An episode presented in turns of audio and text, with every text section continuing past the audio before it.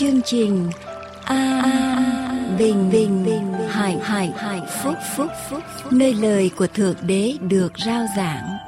Vì nhân loại sống chẳng phải chỉ nhờ vật chất mà thôi, mà còn nhờ mọi lời phán ra từ miệng Thượng Đế toàn năng.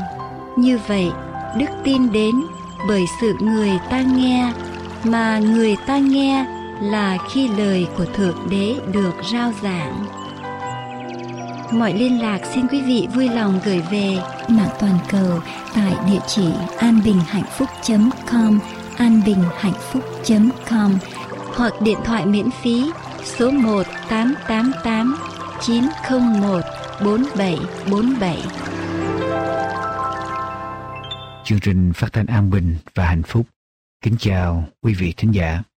Chúng tôi rất vui mừng được gặp lại quý vị qua làn sóng phát thanh hôm nay.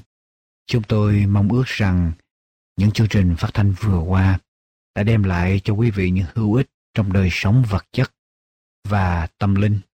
Chúng tôi mong ước rằng an bình và hạnh phúc sẽ là một người bạn trong đời sống của quý vị. Mong ước rằng quý vị sẽ ủng hộ chương trình phát thanh trong khả năng mà Thượng Đế Toàn Năng ban cho quý vị ở trong cuộc sống, để chương trình của chúng tôi được tiếp tục tồn tại, hầu gửi đến quý vị và gia quyến những điều hữu ích ở trong đời sống, tinh thần và ở trong đời sống về thuộc thể. Nguyện cầu Đức Chúa Trời Toàn Năng ban ơn ở trên quý vị và chương trình phát thanh hôm nay. Xin quý vị cũng đừng quên liên lạc với chúng tôi ở một trong các địa chỉ sau đây. Quý vị có thể gửi thư về chúng tôi ở địa chỉ An Bình và Hạnh Phúc Radio, hộp thư PO Box, PO Box 6130 Santa Ana, PO Box 6130 Santa Ana, California 92706 92706. Hai quý vị có thể liên lạc với chúng tôi qua số điện thoại miễn phí là 1888 901 4747 1 1888 901 4747. Và hiện nay quý vị có thể theo dõi chương trình phát thanh ở trên mạng lưới toàn cầu. Quý vị có thể theo dõi chương trình phát thanh trên mạng lưới toàn cầu ở địa chỉ là www.abhpradio.org. Chúng tôi xin lặp trở lại. Quý vị có thể theo dõi chương trình phát thanh trên mạng lưới toàn cầu ở địa chỉ là www.abhpradio.org Chúng tôi mong ước nhận được những cánh thư, những ý kiến xây dựng của quý vị để chương trình được luôn luôn cải tiến. Hầu phục vụ quý thính giả, kính mời quý vị tiếp tục theo dõi chương trình phát thanh hôm nay của chúng tôi. Kính thưa quý vị khán giả, đây là chương trình An Bình Hạnh Phúc. Ngài hằng yêu thương ta tha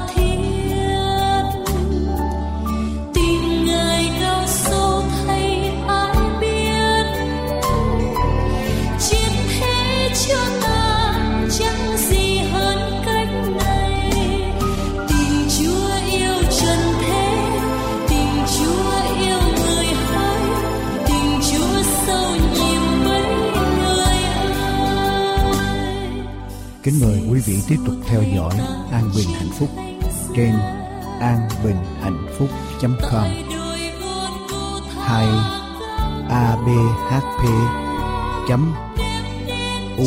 .us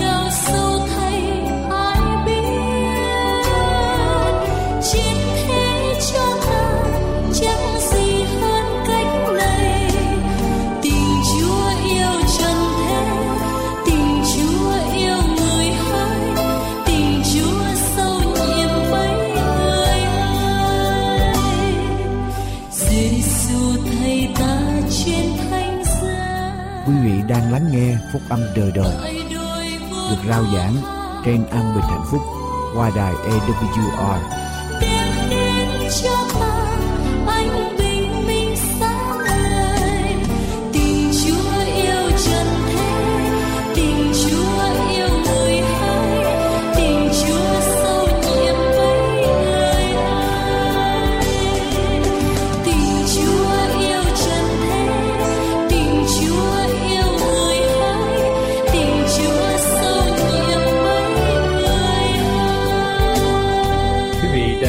Dõi chương trình An Bình và Hạnh Phúc.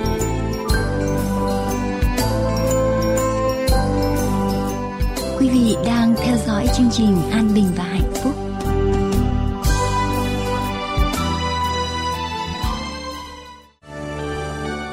Hỡi các nước, hãy ngợi khen Đức Giê-hô-va.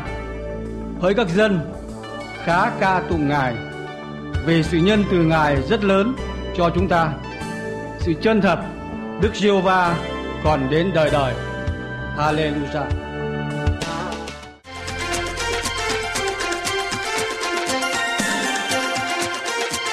Và sau đây, chúng tôi kính mời quý vị theo dõi mục Kinh Thánh và Khoa học.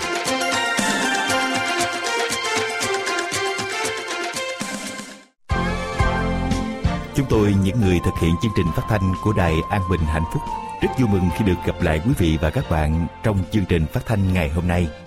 Cùng với đề tài Cuộc đời Chúa cứu thế, ước vọng muôn đời Chúng tôi xin mời quý vị và các bạn hãy cùng chúng tôi tìm hiểu nội dung phần 1 của chương 19 có nhan đề Tại giếng Jacob để chúng ta cùng nhau tìm hiểu xem nội dung phần này mang đến cho chúng ta những điều thú vị và bất ngờ gì từ công cuộc cứu chuộc loài người của Đức Chúa Giêsu. Xin mời quý vị và các bạn bắt đầu lắng nghe bài viết.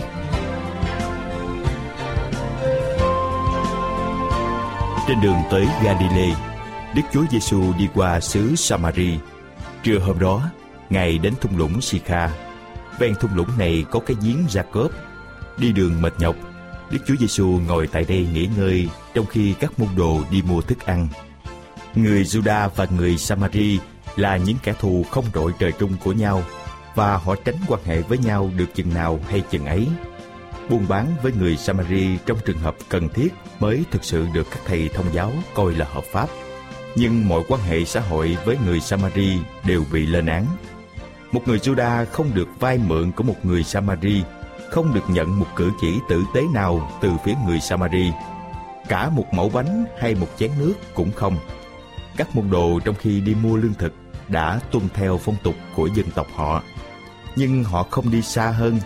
Nhờ người Samari giúp đỡ hay một cách nào đó làm lợi cho họ đều không nằm trong ý nghĩ của các môn đồ đấng cứu thế. Khi Đức Chúa Giêsu ngồi xuống bên thành giếng, Ngài cảm thấy đói và khát.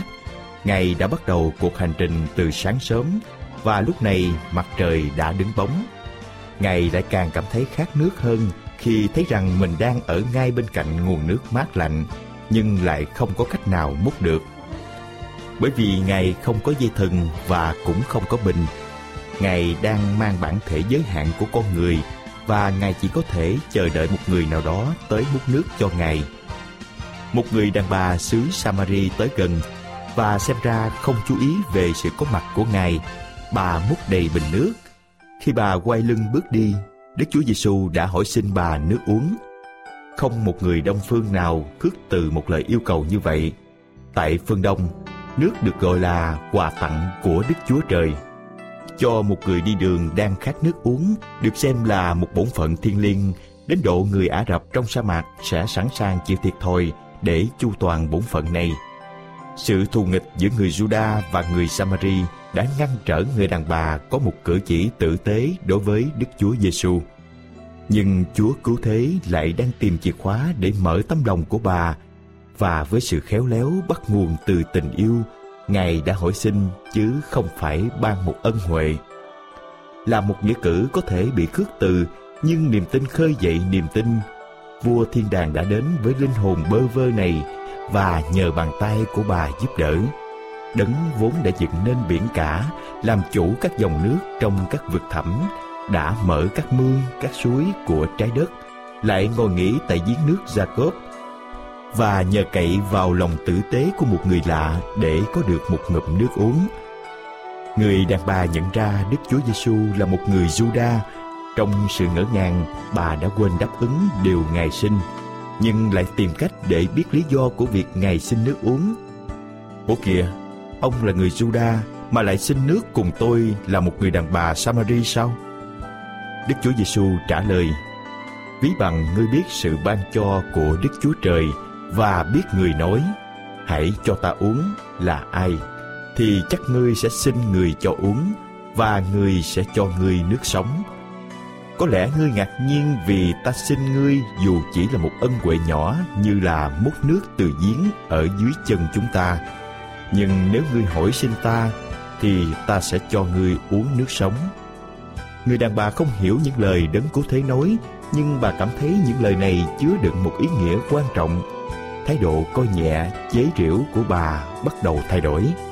Nghĩ rằng Đức Chúa Giêsu nói đến cái giếng ở trước mặt họ, bà nói: "Hỡi Chúa, Chúa không có gì mà múc và giếng thì sâu, vậy bởi đâu có nước sống ấy? Tổ phụ chúng tôi là Gia Cốp để giếng này lại cho chúng tôi." chính người uống giếng này cả đến con cháu cùng các bầy vật người nữa. Vậy Chúa há lớn hơn gia cốp sao? Bà chỉ nhìn thấy trước mắt bà một người đi đường đang khát, mệt mỏi và đầy bụi bặm. Trong đầu, bà so sánh Ngài với vị tổ phụ đáng kính là Jacob. Bà ôm ấp cảm nghĩ thật tự nhiên là không có cái giếng nào khác sánh bằng cái giếng tổ phụ đã để lại bà đang hướng về các tổ phụ ở quá khứ, tức là mong chờ một đấng Messi sẽ đến. Trong khi niềm hy vọng của các tổ phụ chính là đấng Messi đang ở bên cạnh bà, nhưng bà không hề nhận biết Ngài. Có biết bao nhiêu linh hồn đối khác hôm nay đang gần bên cạnh suối nước sống, nhưng lại mãi chạy đi tìm ở những giếng nước xa vời. Chớ nói trong lòng ngươi rằng ai sẽ lên trên trời ấy là để đem đấng cứu thế xuống hay là ai sẽ xuống vực sâu ấy là để đem đấng cứu thế từ trong kẻ chết lại lên đạo ở gần ngươi ở trong miệng và trong lòng ngươi. Vậy nếu miệng ngươi xưng đức chúa giêsu ra và lòng ngươi tin rằng đức chúa trời đã khiến ngài từ kẻ chết sống lại thì ngươi sẽ được cứu. Sách Roma đoạn 10 câu 6 đến câu 9 Đức Chúa Giêsu không trả lời ngay câu hỏi liên quan đến chính Ngài, nhưng với vẻ hết sức trang nghiêm, Ngài phán: Phàm ai uống nước này vẫn còn khát mãi, nhưng uống nước ta sẽ cho thì chẳng hề khác nữa. Nước ta cho sẽ thành một mạch nước trong người đó, văng ra cho đến sự sống đời đời. Người nào tìm cách thỏa mãn cơn khát của mình tại các suối nước ở thế gian sẽ uống chỉ để tiếp tục khao khát thêm bất cứ ở đâu có người đều không được thỏa nguyện họ mong mỏi một điều gì đó làm thỏa mãn nhu cầu của linh hồn chỉ có một đấng có thể đáp ứng sự khát khao này nhu cầu của thế gian hay sự khát khao của mọi dân tộc là đấng cứu thế. Ân điển của chúa chỉ mình ngài có thể ban cho là nước sống có khả năng thanh luyện giải khát và thêm sức mạnh cho linh hồn. Kính thưa quý vị và các bạn thân mến sau khi chúng ta nghe xong nội dung phần 1 của chương 19 có nhan đề Tại giếng Jacob, chúng ta có thấy được việc Đức Chúa Giêsu tuy là một người nhưng lại trên mọi người, là người mà được mọi người dân quý mến và kính trọng, nhưng lại phải hạ mình để hỏi xin một người đàn bà Samari một ngụm nước uống, chứ không phải là một ân huệ. Ngài là đấng vốn đã dựng nên biển cả, làm chủ các dòng nước trong các vực thẳm đã mở các mương, các suối của trái đất. Giờ đây khi ngồi nghỉ tại một cái giếng nước xa cớp và nhờ cậy vào lòng tử tế của một người lạ để có được một ngụm nước uống. Sau khi nghe Đức Chúa Giêsu nói thì người đàn bà Samari tuy không hiểu hết ý nghĩa của lời nói từ Chúa Giêsu phát ra, nhưng bà biết trong đó chứa đựng một ý nghĩa hết sức quan trọng. Vậy trong phần tiếp theo của chương này sẽ diễn biến ra sao và cho chúng ta biết thêm được điều gì? Chúng tôi kính mời quý vị và các bạn dành chút ít thời gian chú ý theo dõi trong chương trình phát thanh lần sau của chúng tôi.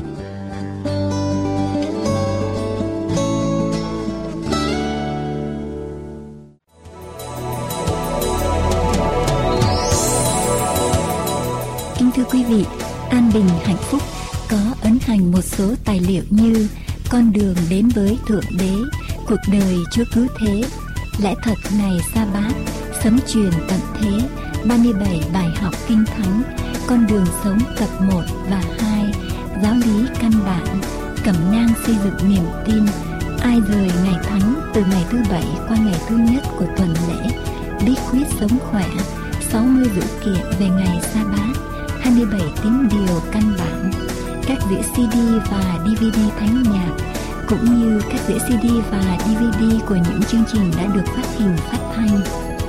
Những tài liệu này sẽ giúp quý vị trên con đường tìm hiểu về đấng tạo hóa cũng là đấng cứu thế.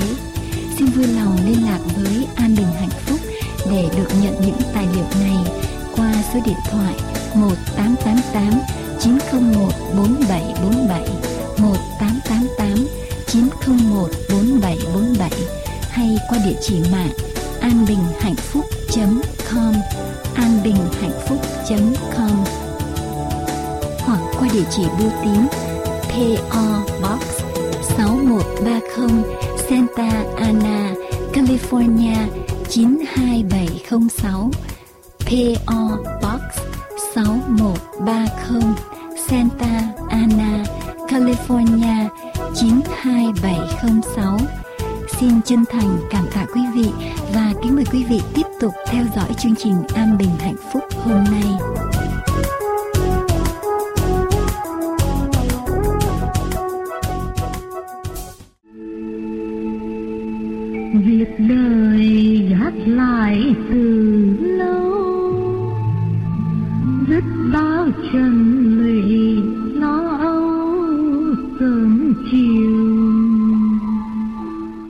Vị thính giả thân mến, đây là tiếng nói an bình hạnh phúc, rao giảng phúc âm đời đời, được phát thanh trên đài EWR.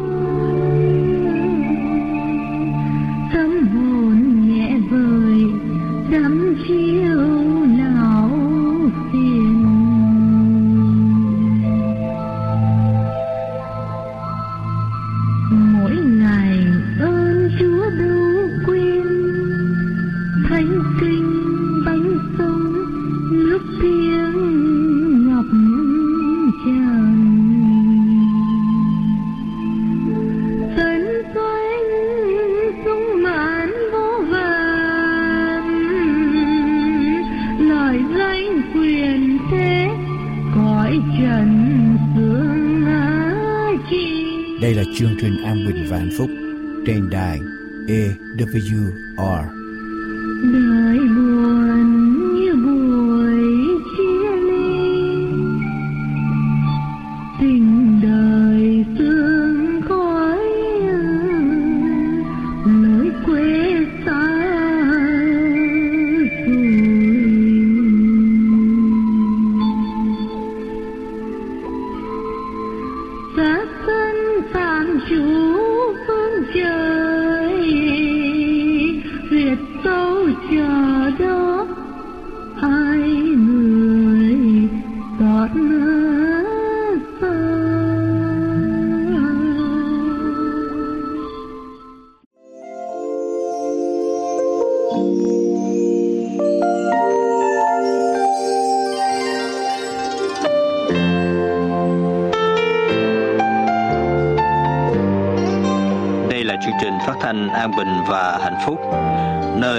của Thượng Đế Toàn Năng được rao giảng.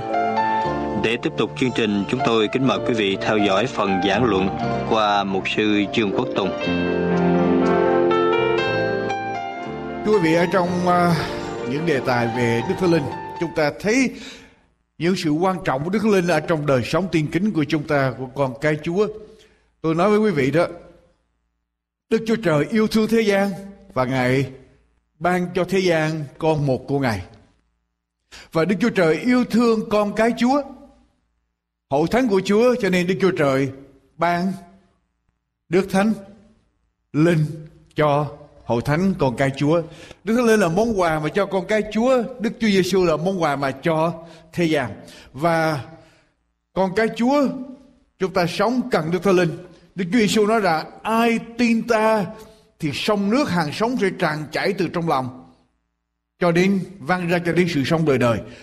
Và sống nước hàng sống đó, Đức Chúa Giêsu ý nói về Đức Thánh Linh. Hãy ai tiếp nhận Đức Chúa Giêsu sẽ nhận được Đức Thánh Linh ở trong lòng. Và khi chúng ta nhận được Đức Thánh Linh trong lòng, chúng ta có bốn phận phải gìn giữ, bảo vệ, thông công để chúng ta càng ngày càng ngày đến cái chỗ mà Kinh Thánh gọi là đầy dẫy Đức Thánh Linh. Đó là cái điều rất là quan trọng cho con cái Chúa.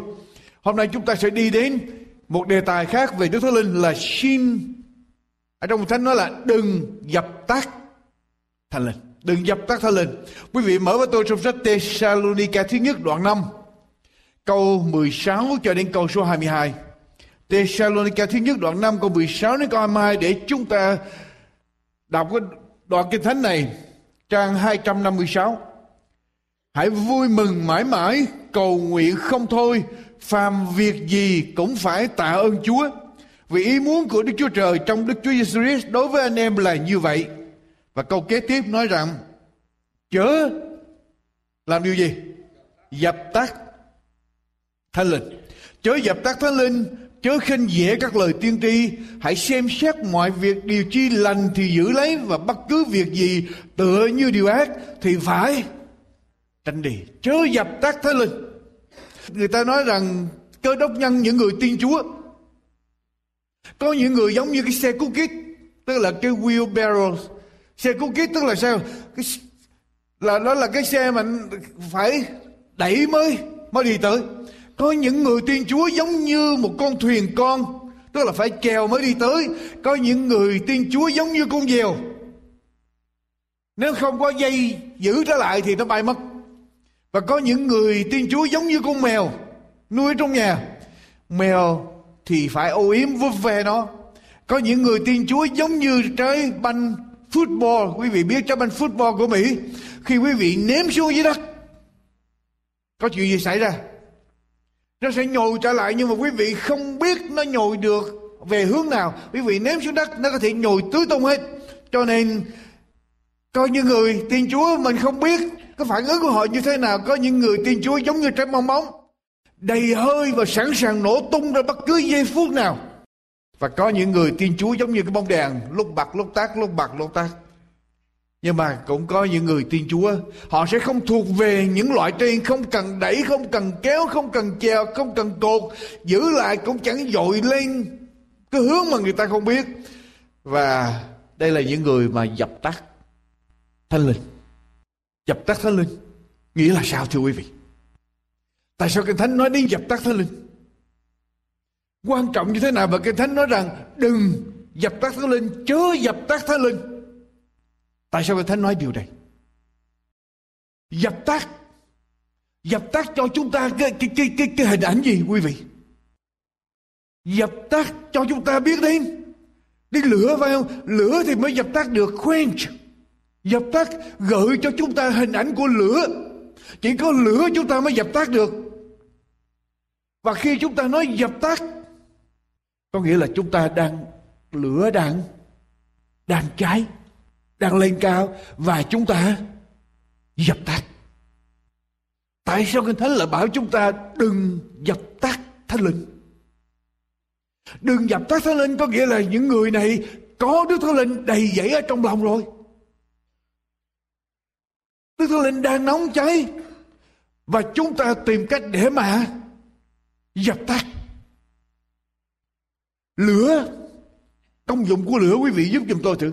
Lửa làm cho chúng ta ấm áp. Lửa làm cho chúng ta thấy được ánh sáng, thấy đường. Có phải vậy không? Lửa cho chúng ta có năng lực lửa thiêu đốt luyện lập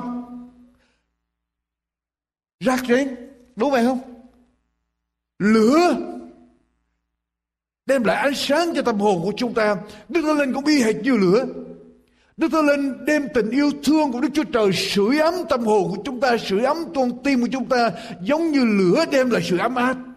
Đức Thánh Linh giống như lửa đem lại ánh sáng cho tâm linh của chúng ta. Đức Thánh Linh giống như lửa đem lại năng lực cho đời sống tiên kính của chúng ta. Và Đức Thánh Linh giống như lửa luyện lọc làm nên thánh đời sống của chúng ta, làm chúng ta tan chảy để hiệp một lại. Và khi chúng ta dập tắt lửa thì chuyện gì xảy ra? Tại sao chúng ta dập tắt lửa? Thưa quý vị, tại sao người ta dập tắt lửa? Khi nào người ta dập tắt lửa? Khi nào? Khi chúng ta không cần tới nữa. Khi chúng ta đã xong cuộc vui, khi chúng ta nghĩ rằng mình ok, mình đủ rồi. Khi cơm đã nấu, đồ ăn đã dọn ra và chúng ta không cần lửa nữa. Khi chúng ta đã ấm áp rồi và chúng ta nói rằng tôi không cần nữa cho nên tôi dập tắt. Y hệt như vậy về Đức Thánh Linh ở trong đời sống của chúng ta. Chúng ta là những người tin Chúa, chúng ta nhận được Đức Thánh Linh, nhận được quyền năng của Chúa. Cho đến một cái giây phút chúng ta nói rằng con đủ rồi. Con có đủ đức tin, con có đủ Chúa ở trong lòng con, con có đủ hơi ấm rồi. Con có đủ ánh sáng rồi. Con tin Chúa như vậy là đủ rồi.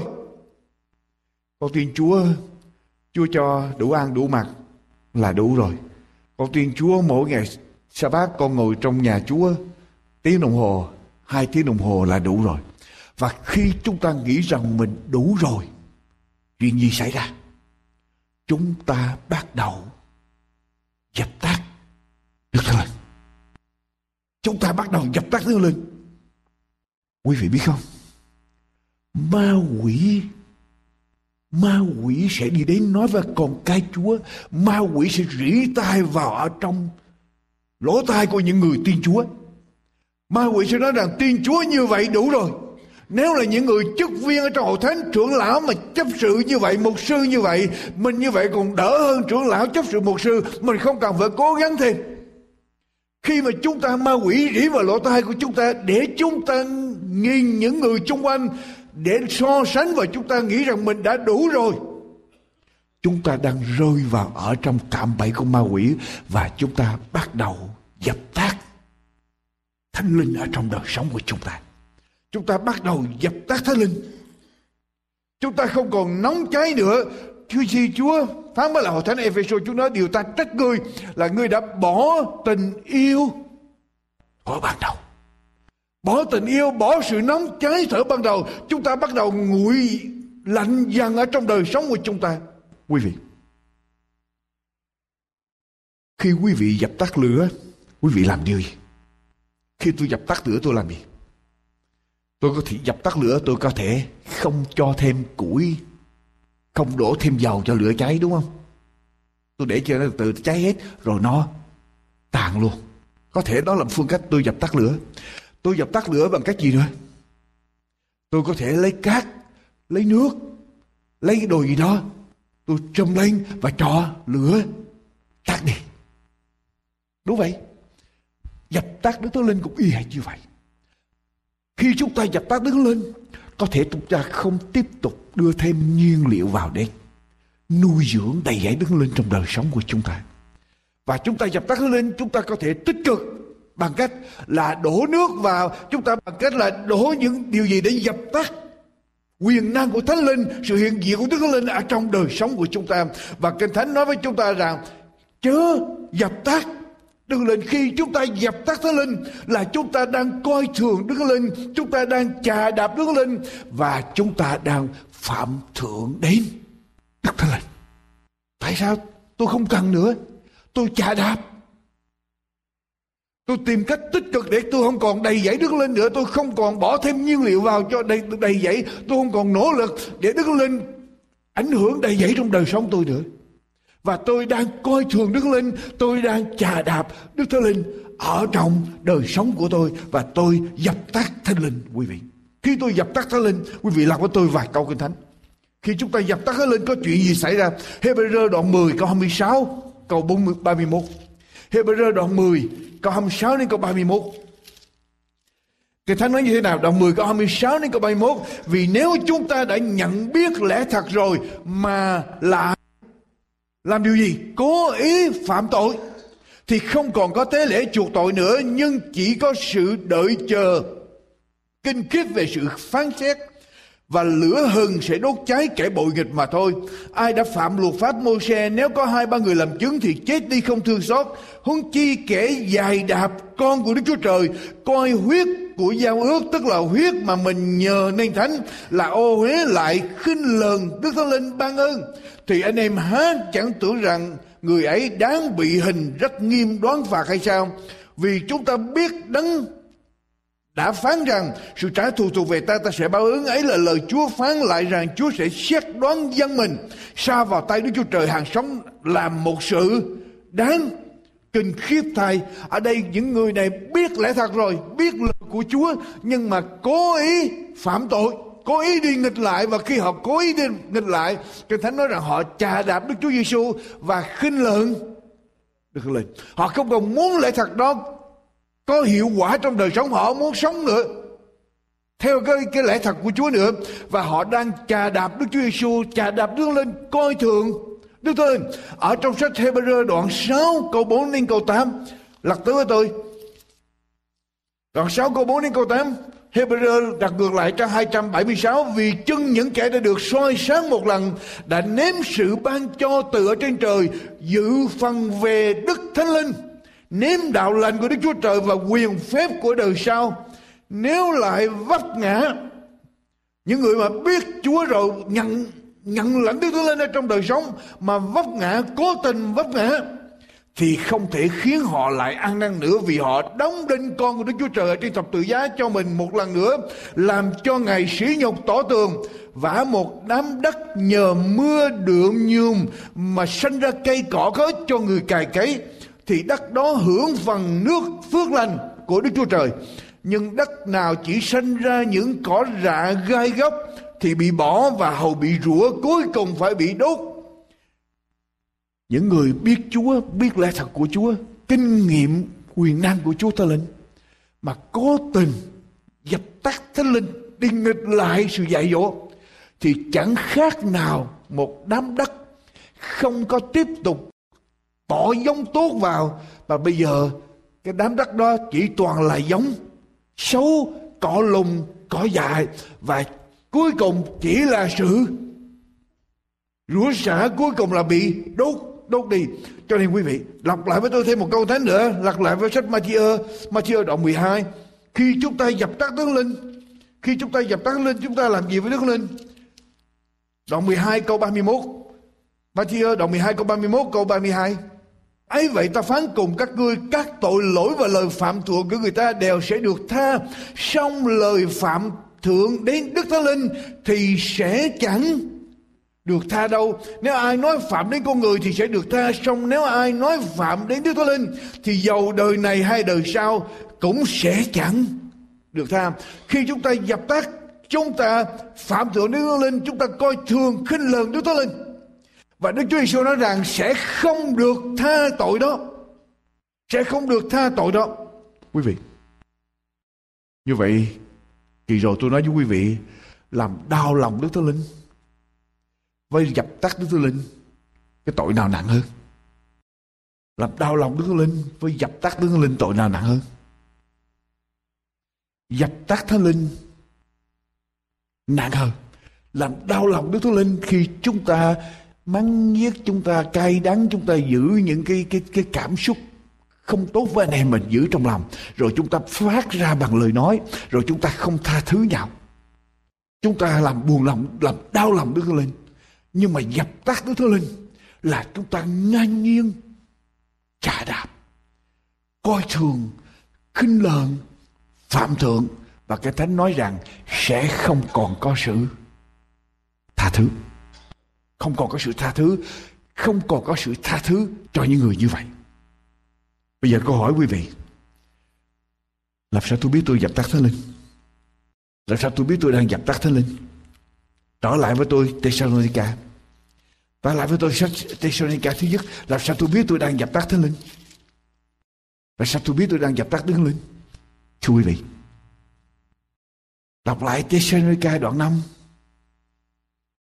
câu 16 hãy vui mừng mãi mãi đức linh ban cho để chúng ta vui mừng mà chúng ta không vui mừng được ở trong Chúa thì chúng ta sẽ đi đến chúng ta đang từ từ đó trên con đường đi dập tắt lên chớ khinh dị à, cầu nguyện không thôi Quý vị biết một ở trong những điều kiện để nhận được đứng lên là gì không? Cầu nguyện. Mà khi chúng ta nghĩ rằng tôi cầu nguyện đủ rồi chúng ta không chịu cầu nguyện nữa, chúng ta không muốn dành sự giờ nhiều để cầu nguyện nữa thì chúng ta đang làm gì? Đang dập tắt, đang rút lần sự đầy dẫy đứng lên, đang rút lần. Làm việc gì cũng phải tạ ơn Chúa Nếu tôi không tạ ơn Chúa trong mọi sự mà tôi phàn nàn hết á Thì tôi đang làm gì? Tôi có thể dập tắt nó lên. Những điều đó mới sơ khởi thôi.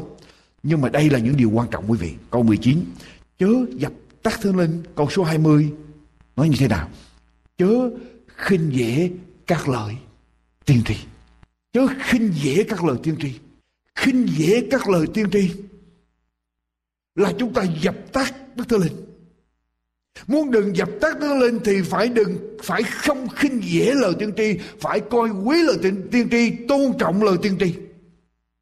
Muốn đừng dập tắt đứng linh là chúng ta phải coi trọng, coi quý lời tiên tri. Tại sao tôi nói như vậy? Quý vị lặp lại với tôi trong sách 1 Cô Rinh Tô đoạn 14 câu 3. 1 Cô Rinh Tô đoạn 14 câu 3 để chúng ta thấy đoạn cái thánh này 1 Cô Rinh Tô đoạn 14 câu 3. Còn như kẻ nói tiên tri, thì nói với người ta để gây dựng khuyên bảo và yên ủi lời tiên tri là lời để gây dựng, để khuyên bảo, để yên ủi chúng ta, để chúng ta sống đi theo đường lối chúa. Khi dân sự của chúa làm điều gì sai, người có lời tiên tri sẽ đem lời tiên tri giúp cho họ biết đường lối chúa, sống trong đường lối chúa, giúp đỡ họ, để họ đi tới trong đường lối chúa. Nếu họ gặp hoạn nạn, Họ đau buồn ở trong đời sống, thì họ người có lời tiên tri sẽ giúp cho dân sự của Chúa vững mạnh tiếp tục trong tiến bước đi ở trong lời của Chúa. Cho nên lời tiên tri tức là lời gây dựng lời để khuyên bảo yên ủi chúng ta dẫn chúng ta đi ở trong con đường của Chúa. Ở trong sách 2 Führer lật ngược lại với tôi. Hai Führer hai Führer chúng ta sẽ lật kinh thánh nhiều chút xíu. Hai Führer tuốt đằng sau của kinh thánh Second Peter. Hai Führer đoạn à, uh, 1 câu 20 câu 21 đoạn 1 câu 20 câu 21 trước hết phải biết rõ ràng chẳng có lời tiên tri nào trong kinh thánh lấy ý riêng mà giải nghĩa được, vì chẳng hề có lời tiên tri nào là bởi ý một người nào mà ra. Nhưng ấy là bởi, điều gì? Đức thánh linh cảm động mà người ta đã nói bởi đức chúa trời, lời tiên tri xuất phát từ đâu? Từ đức thánh linh lời tiên tri với lời kinh thánh cũng tương đương với nhau. Lời tiên tri xuất phát từ đức linh. Đức linh cảm động để người ta nói ra lời tiên tri. Bây giờ mình coi thường lời tiên tri thì mình coi thường ai? Mình dập tắt tiên tri, mình coi thường lời tiên tri, tức là mình dập tắt Đức Thánh Linh tại vì Đức Thánh Linh đang cảm động người đó để nói lời cho mình nghe, nói những lời khuyên bảo, yên ủi, dạy dỗ mình, giúp mình đi trong con đường Chúa mà mình coi thường những lời đó, mình chà đạp những lời đó, tức là mình đang làm gì? Mình đang dập tắt Đức Thánh Linh. Tại vì nếu không có Đức Linh người ta không thể nào đem lời tiên tri đến cho những người tin Chúa được, có phải vậy không? Và chúng ta coi thường lời tiên tri khinh thường lời tiên tri, tức là chúng ta đang dập tắt đơn linh Quý vị vừa theo dõi phần thứ nhất của bài giảng luận hôm nay qua mục sư Dương Quốc Tùng. Xin kính mời quý vị cùng theo dõi phần 2 của bài giảng luận qua chương trình An Bình Hạnh Phúc kỳ tới.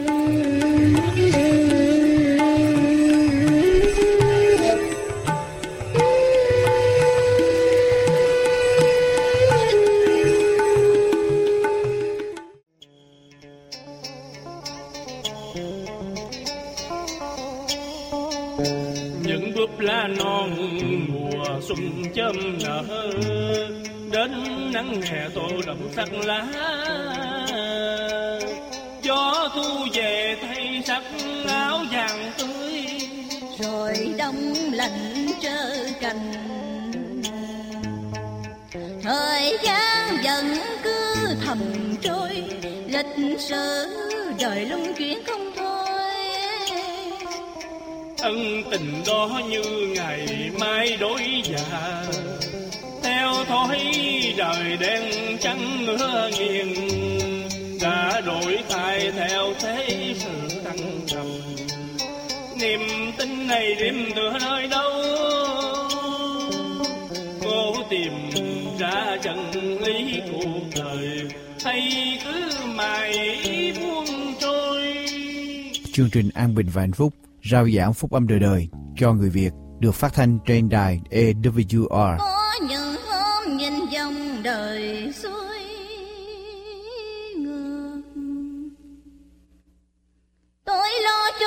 Sẽ qua bao nỗi chung chuyên, nên lòng thầm nguyện xin ơn trên dẫn đưa tôi vào nơi đương cày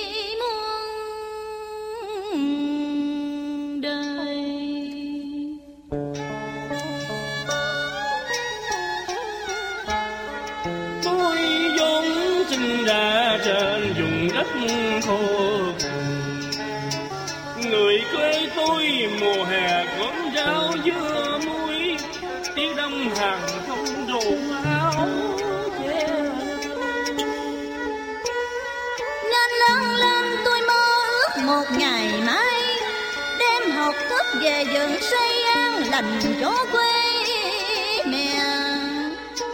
Rước dân minh làm con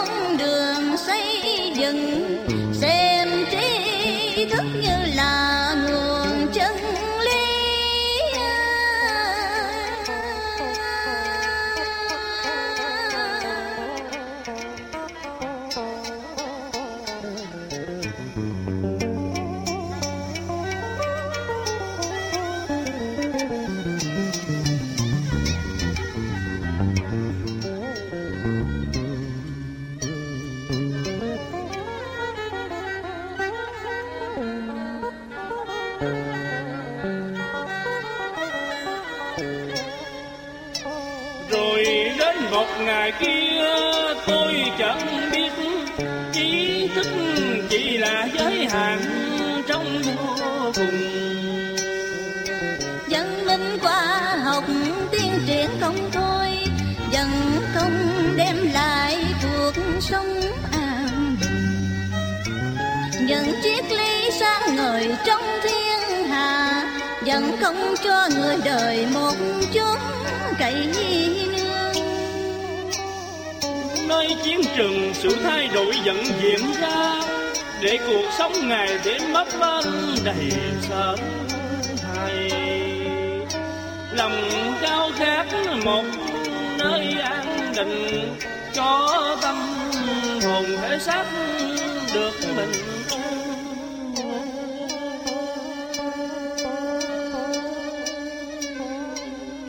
Chương trình phát thanh An Bình và Hạnh Phúc được phát thanh trên đài AWR rao giảng phúc âm đời đời cho người Việt.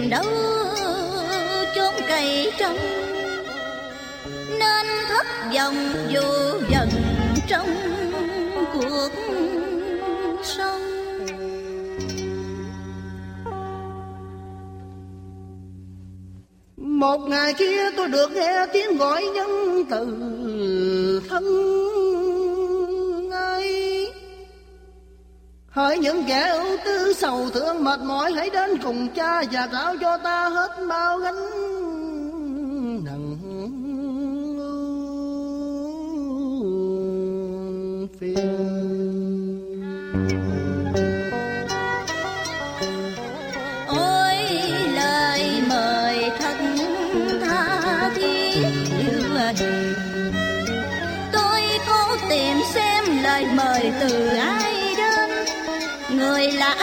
Và an định nơi đâu?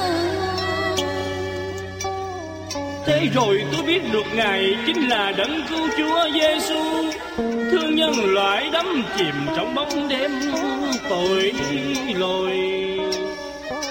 Bóng đêm của trí thức bảo tàn ác độc đưa thế nhân vào dục dòng đê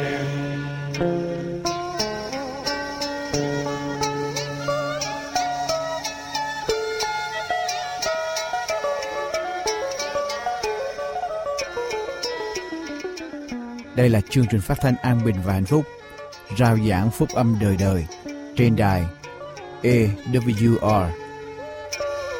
Đấng cứu thế đến ban cho kẻ bất an sự an tịch của tâm hồn, đem công bình cho người bị ngược đầy Xóa thương đau cho kẻ sầu tư, Ngài là đường đi là hy vọng mãi sau là chân lý cho lòng ai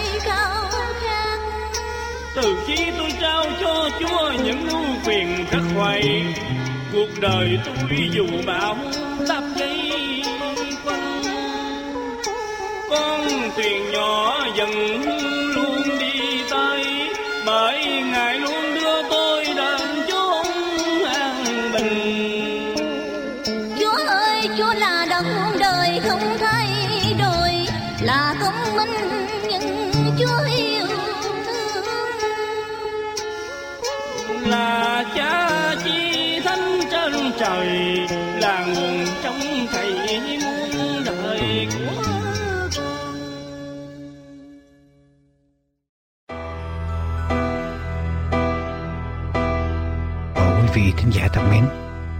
tôi xin đọc một câu kinh thánh ở trong kinh thánh phần Tăng ước, sách Giăng, đoạn 1, câu 1 và câu 14.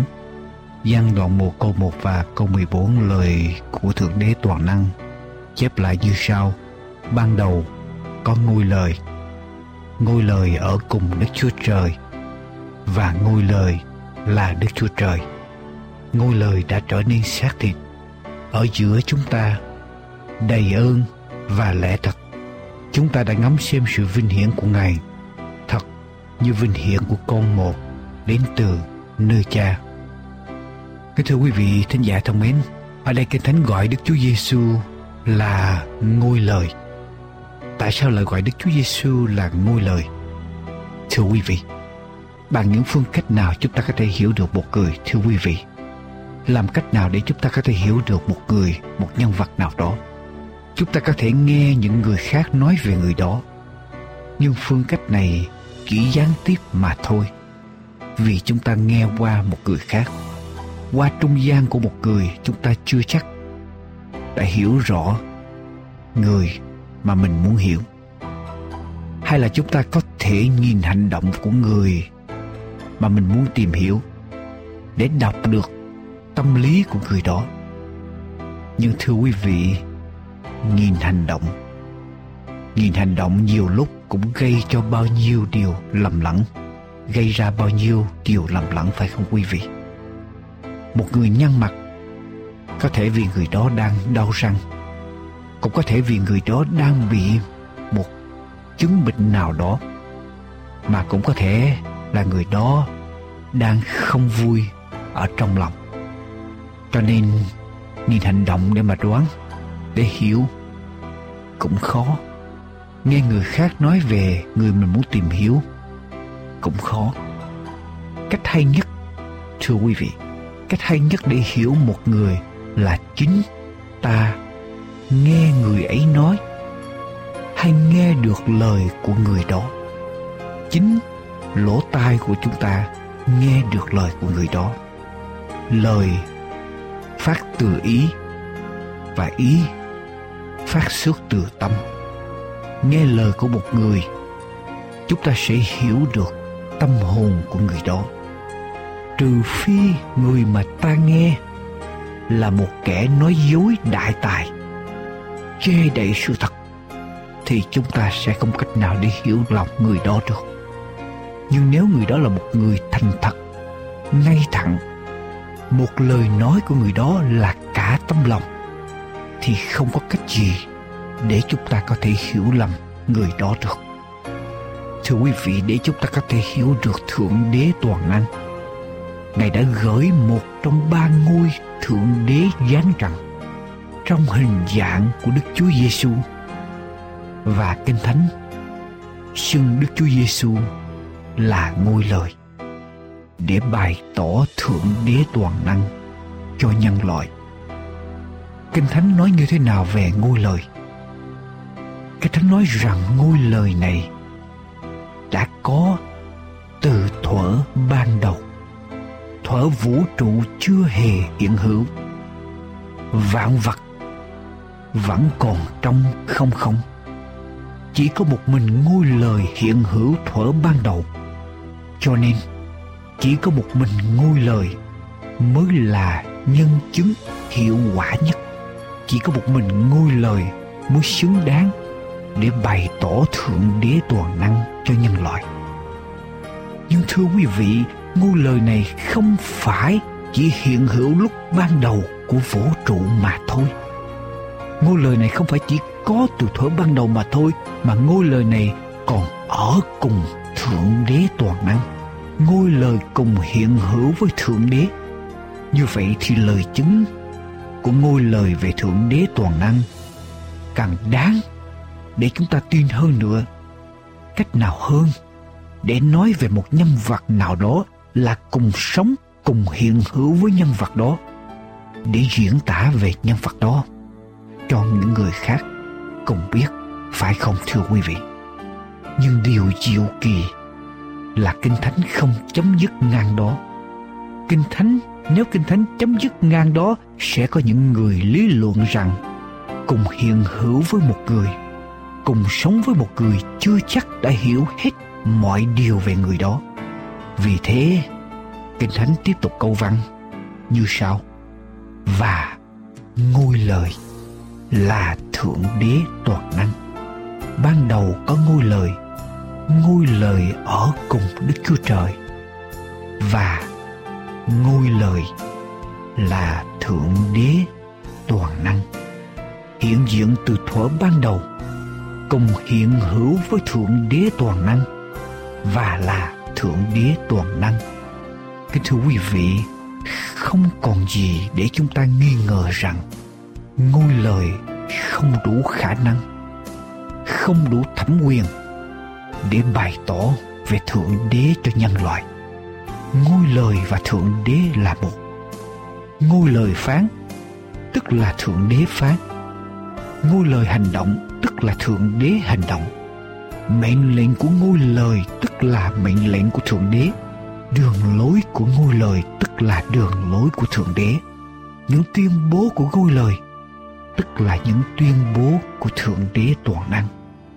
Thưa quý vị đến đây, sẽ có những người lập luận rằng chúng ta vẫn còn một trở ngại. Đồng ý rằng ngôi lời có ngay từ thuở vô cùng đời đời. Đồng ý rằng ngôi lời cùng hiện hữu với thượng đế toàn năng. Đồng ý rằng ngôi lời là thượng đế toàn năng. Nhưng tôi nhưng tôi là người phàm, xác thịt. Làm sao có thể hiểu được những gì ngôi lời dạy bảo làm sao tôi có thể hiểu được những gì ngôi lời bày tỏ về thượng đế toàn năng. Thưa quý vị, vì thế mà câu 14 ở trong đoạn 1 của sách văn trong Kinh Thánh tiếp tục viết rằng, ngôi lời đã trở nên xác thịt. Ngôi lời đã trở nên xác thịt ở giữa chúng ta, đầy ơn và lẽ thật ngôi lời đã trở nên xác thịt. Để chúng ta hiểu được những gì ngôi lời bày tỏ về thượng đế, ngôi lời phải trở nên như chúng ta. Người phàm, xác thịt. Hầu chúng ta có thể hiểu được những gì ngôi lời bày tỏ về thượng đế toàn năng. Nhưng mọi sự không chấp dứt ngang đó. Dù rằng mang xác phàm, bị giới hạn bởi xác phàm nhưng ngôi lời vẫn đầy ơn, đầy chân lý của thượng đế toàn năng. Hầu có thể bày tỏ về thượng đế một cách trọn vẹn cho nhân loại. Vì thế mà đức chúa giêsu phán rằng, ta là đường đi, là lẽ thật hay chân lý và là sự sống. Chẳng bởi ta thì không ai được đến cùng cha. Văn đoạn 14 câu 6 Ta là đường đi, lẽ thật và sự sống. Chẳng bởi ta thì không ai được đến cùng cha. Mong ước rằng quý vị nghe những lời này. Không phải để quên đi Nhưng hãy suy gẫm Và mời ngôi lời ngự trị trong tâm hồn của quý vị.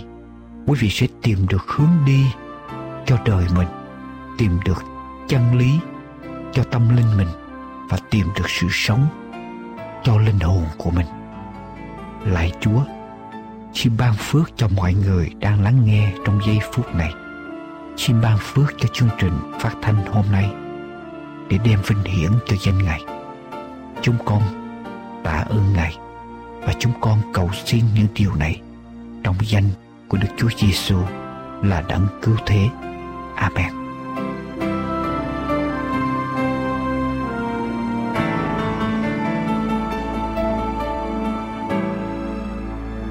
Kính mời quý vị tiếp tục theo dõi An Bình Hạnh Phúc trên anbinhhạnhphúc.com hay abhp.us